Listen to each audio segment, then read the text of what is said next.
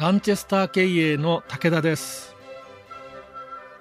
私は1983年5月12日に16年間勤めておりました会社を辞めて次の日の13日から講演を始めました。その時の年は満で44歳でした。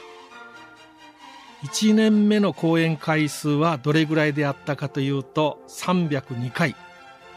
2年目はちょうど300回3年目は298回で3年間で行いました講演回数はちょうど900回ということになりました。では、売上高はどうだったでしょうかね。独立して1年目は2300万円。2年目は2600万円。3年目は3000万円をちょっと上回っておりました。講演を始めたのは34歳の時からで、延べの講演回数は約4000回になります。独立する時に考えておりました計画よりもはるかにうまくいきました。では、私の人生が最初からうまくいったかというと決してそうではないんですね。ひどい時代が何年かありまして、まあ、その時はとても悩みました。今から思えばその時のひどい時代あるいは悩みがあったからこそ今日があるんだと思っております。それではこれについて今からゆっくり説明をしていきましょう。私は1961年の3月に福岡大学の経済学部を卒業しまして北九州の建材メーカーに就職したんですね。それじゃあこの就職がうまくいったかというと、それがまあ決してそうではないんです。高校時代からですね、まあ学校の成績がひどく悪くて、大学の成績も375人中下から15番目というですね、もうこれから下はないというような状態で卒業しております。それじゃあ私がまるでバカだったかというと、そうでもないんですね。なぜそんなにひどい成績であったかというと、それにはちょっとした訳があるんです。私は久留米の江南中学という中学校を卒業しまして、地元の明前高校に入学したんですけどね。その入学をした時に、親から小遣い銭をもらったんです。まあ入学祝いということでね。そこでその小遣い銭で本屋に行きまして、何気なく見ておりましたら、初歩のラジオという雑誌が目に飛び込んできたんです。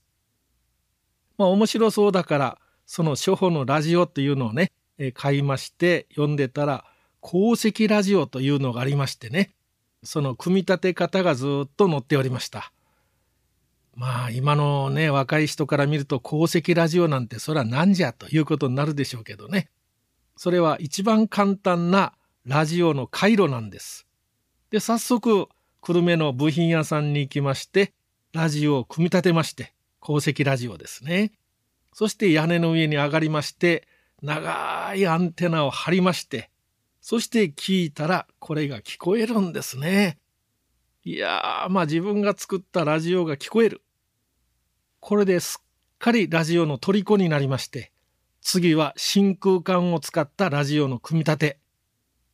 まあいろんな回路がありまして真空管を使ってはその実験をしていくわけですね。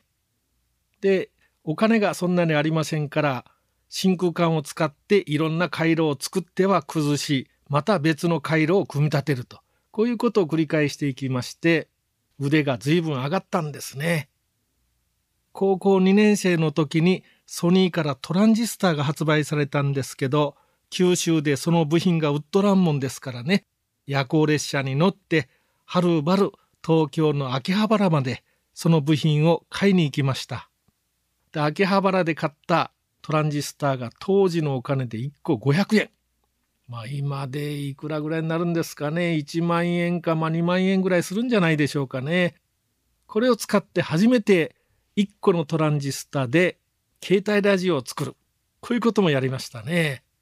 当時真空管を5本使った回路で5級スーパーというのが大流行でしたけどね。これはもう部品が揃っておれば、だいたい1時間30分で組み立てるというようなね、相当腕がまあ上がっておりまして、まあ、それから、えー、学校を卒業した後、まあ、嫁さんを間もなくもらって、それでもらったボーナスでですね、部品を買って、白黒テレビを自分で組み立てて、修理をしながら10年見るというようなね、まあ、相当腕が上がったんです。まあ、こういうふうなことで、おかげで国語と英語の勉強がまるでダメということなんですね。それで国語と英語、まあ、こういったものがダメですと大体必須科目ですからね、まあ、最悪事態。こういうことで学校時代はまあ散々先生にバカにされましてね、もう大学時代もひどい状態。まあよく卒業できたと、まあ、今から思えばこういうことであります。まあ、就職も結局ですね、えー、君のようなひどい成績は就職を斡旋するところがないと。自分で探せと言われまして、父が見つけてくれたのが北九州の建材メーカーであったということです。